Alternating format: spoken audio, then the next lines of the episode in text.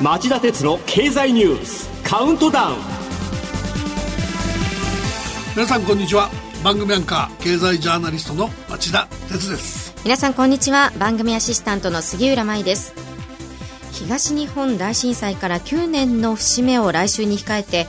安倍政権は今週東京電力福島第一原発事故で汚染された帰還困難地域への避難指示を福島県双葉町と大熊町のそれぞれ一部区域で解除しました。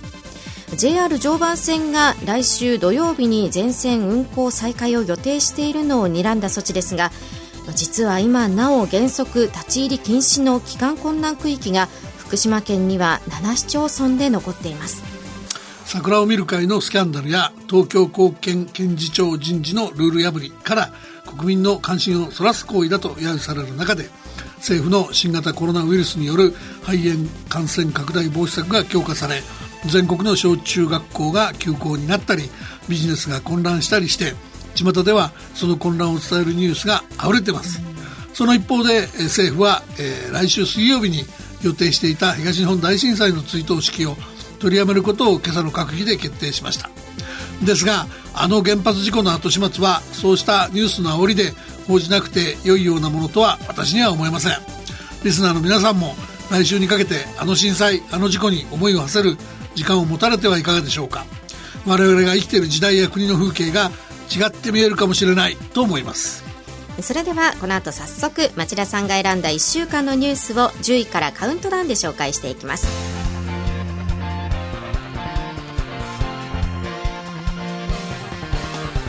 町田鉄の経済ニュースカウントダウン。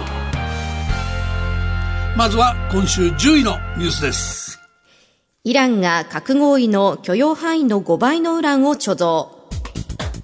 IAEA 国際原子力機関が火曜に発表した報告書によりますと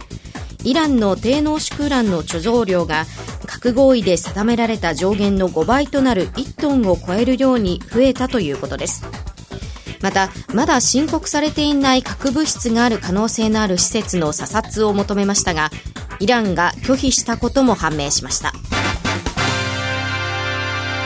こうした核合意違反をてこにイランはヨーロッパ諸国に圧力をかけて経済援助を引き出す狙いがあるんでしょうが逆効果になりかねず緊張が高まっています。続いて9位のニュースは。楽天モバイルが2980円のポッキリプランを発表フルサービスの携帯電話事業に来月8日から参入する楽天モバイルは火曜。条件付きながら月額2980円でデータ通信と国内通話が使い放題になる料金プランを発表しました。合わせて先着300万人を対象に使用開始から1年間無料とするキャンペーンも実施するとのことです。先着300万人は無料っていうキャンペーンはインパクトが大きいんで、注目される可能性はありますよね。ええ、だけど、落とし穴がいくつかあることを見逃さないでほしいです。まず気がかりなのが基地局整備の遅れから昨年10月にスタートするはずだったサービスが今年4月にずれ込んだ原因が解消したのかどうか。総務省に再三資料を叩かれて数の上では今月末までに3432局を整備するとしていた基地局を2月末までに3490局設置できたとしてるんですが技術的なノウハウ、人材不足を指摘する声は根強く、通信障害を起こさないか不安視する声もあります。加えて、えー、自社通信網でのカバーエリアが都心部の地上だけとかなり狭いんです。うん、エリア外は au のローミングサービスを受けることになるんですが、えー、2ギガを超えると1ギガにつき500円を支払う必要があるといい、思わぬ料金が発生するリスクもありますよね。え去年12月期の連結決算で楽天グループは最終損益が前期の1422億円の黒字から318億円の赤字に転落。8年ぶりの最終赤字を記録しており、無料キャンペーンがグループの体力を奪うのも明らかです。では、8位のニュースはソフトバンクの 5G サービス料金は月額1000円の上乗せに。ソフトバンクモバイルは木曜 5G 第5世代携帯電話サービスを今月27日からスタートすると発表しました。5G 対応スマートフォンの利用者は契約済みの 4G の料金プランに 5G 基本料として税別で月額1000円を追加で支払えばスポーツ映像配信など高速大容量のコンテンツを楽しめるということです。国内の大手携帯事業者が 5G で料金やサービス開始時期の詳細を発表したのは初めてです 5G は通信の実行速度が 4G の100倍になります。NTT ドコモや au も近くサービス内容を発表する見通しで、アメリカ、韓国、中国に先を越された新サービスが、いよいよ日本でも始まることになります。続いて7位のニュースは、アメリカも日本からの渡航者の入国を制限か。アメリカのトランプ大統領は火曜、新型コロナウイルスの感染拡大を防ぐために実施している渡航制限をめぐり、イタリア、韓国、日本をとても注視している。適切な時期に適切な決定をすると述べ日本を対象に加えるか否かの検討をしていることを明らかにしました。アメリカだけじゃなくて、すでに多くの国が日本人や日本からの渡航者の入国拒否や隔離措置を決めています。日本企業の海外の事業運営に結構大きな障害が出る可能性があるんです。6位のニュースは政府が緊急措置法を適用してマスクの高額転売を禁止へ政府は新型コロナウイルスの感染が拡大する中品薄で手に入りにくくなっているマスクをインターネットなどで高額で転売することを禁止する方針を固めました国民生活安定緊急措置法の政令を改正する方向で来週中にも実施するとしています国民生活安定緊急措置法は1973年に第一次オイルショックを受けて制定された法律です。それでは5位のニュースは政府が習近平中国国家主席の来日の延期を発表。日中両政府は木曜、来月に予定していた習近平国家主席の国賓としての来日を当面延期すると正式に発表しました。中国が国会にあたる全人代の開催を延期する一方で日本も全国の小中学校を休校にする異例の措置をとっており習主席の来日準備を円滑に進められる状況にないと判断したといいます新たな来日時期は東京オリンピック・パラリンピック開催後の秋以降が有力との見方があります。早くから4月上旬の習主席来日は困難と見られていたにもかかわらず、ここまで公式発表がずれ込んだのは、なんとかこのセレモニーで両国関係の新時代の幕開けをアピールしたい。という政治的な思惑に加えて、新型コロナウイルスの完全な収束を世界に印象づけて、経済活動の V 字回復につなげたいっていう思惑が双方にあったからです。うん残念なことに貴重な機会を死したことは間違いないようですね。それでは4位のニュースはアメリカ大統領選の民主党候補者選び、バイデン氏がスーパーチューズデー圧勝でサンダース氏と一騎打ちに。アメリカの大統領選は火曜、民主党候補を選ぶ予備選党員集会が全米14州と1地域で開かれるスーパーチューズデーの投開票が行われ中道派のジョー・バイデン前副大統領が10の州を制し左派のバーニー・サンダース上院議員に圧勝しました。序盤戦で苦戦していたバイデン氏が息を吹き返したのは中道派候補の一本化が進んだことが背景です、はい現時点で最大の焦点は日本時間の今朝撤退を打ち出したエリザベス・ウォーレン上院議員がバイデン氏かサンダースのいずれか一方の支持を打ち出すかどうか。民主党の大統領候補選びを大きく左右する可能性があります。あと、新型コロナウイルス騒ぎを嫌い、FRB、アメリカ連邦準備理事会の利下げ後ももたついていたアメリカ株式相場は水曜日、えー、ダウ平均が前の日に比べ1173ドル高の27,090ドルと急騰しました。財政を圧迫しかねない国民皆保険制度の導入や富裕層への増税、企業への規制強化を訴えるサンダース上院議員が敗れたことが交換されたものだったそうです。まずは10位から4位までのニュースをお送りしました。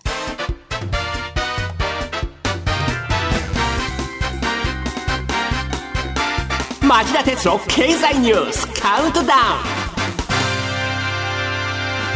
はい、えー、では3位のニュースはこれです。日本、アメリカ、ヨーロッパが財政金融政策を総動員。新型コロナウイルス対策で政策協調に合意。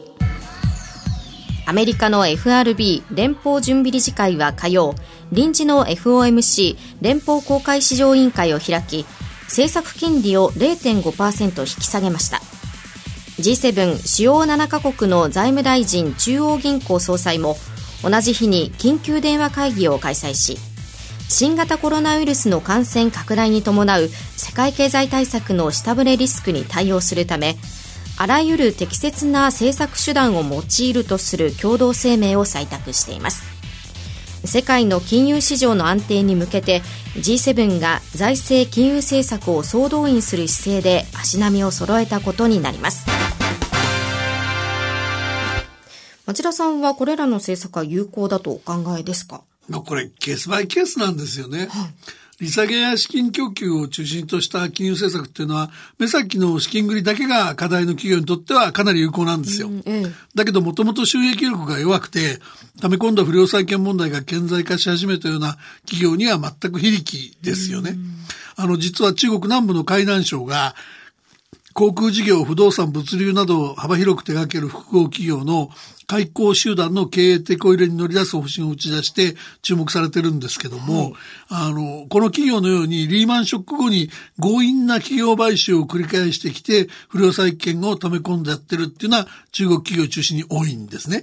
あと、まあ、アメリカも孤立に借金過多になってる企業とか、えー日本のその金融機関のように成長力なくて、えー単年度の収益ボロボロになってるところとか、まあ、各国そういう脆弱な企業が多いのは事実なんですね。で、そういうところには効かないと懸念されてます。で、そうした問題の深刻さっていうのは、例えばその昨日アメリカの株式株式市場の株価が再び大きく反落したことや、えー今日の東京市場で日経平均株価が一時700円以上も下げたことが象徴していると言っていいんじゃないですかね。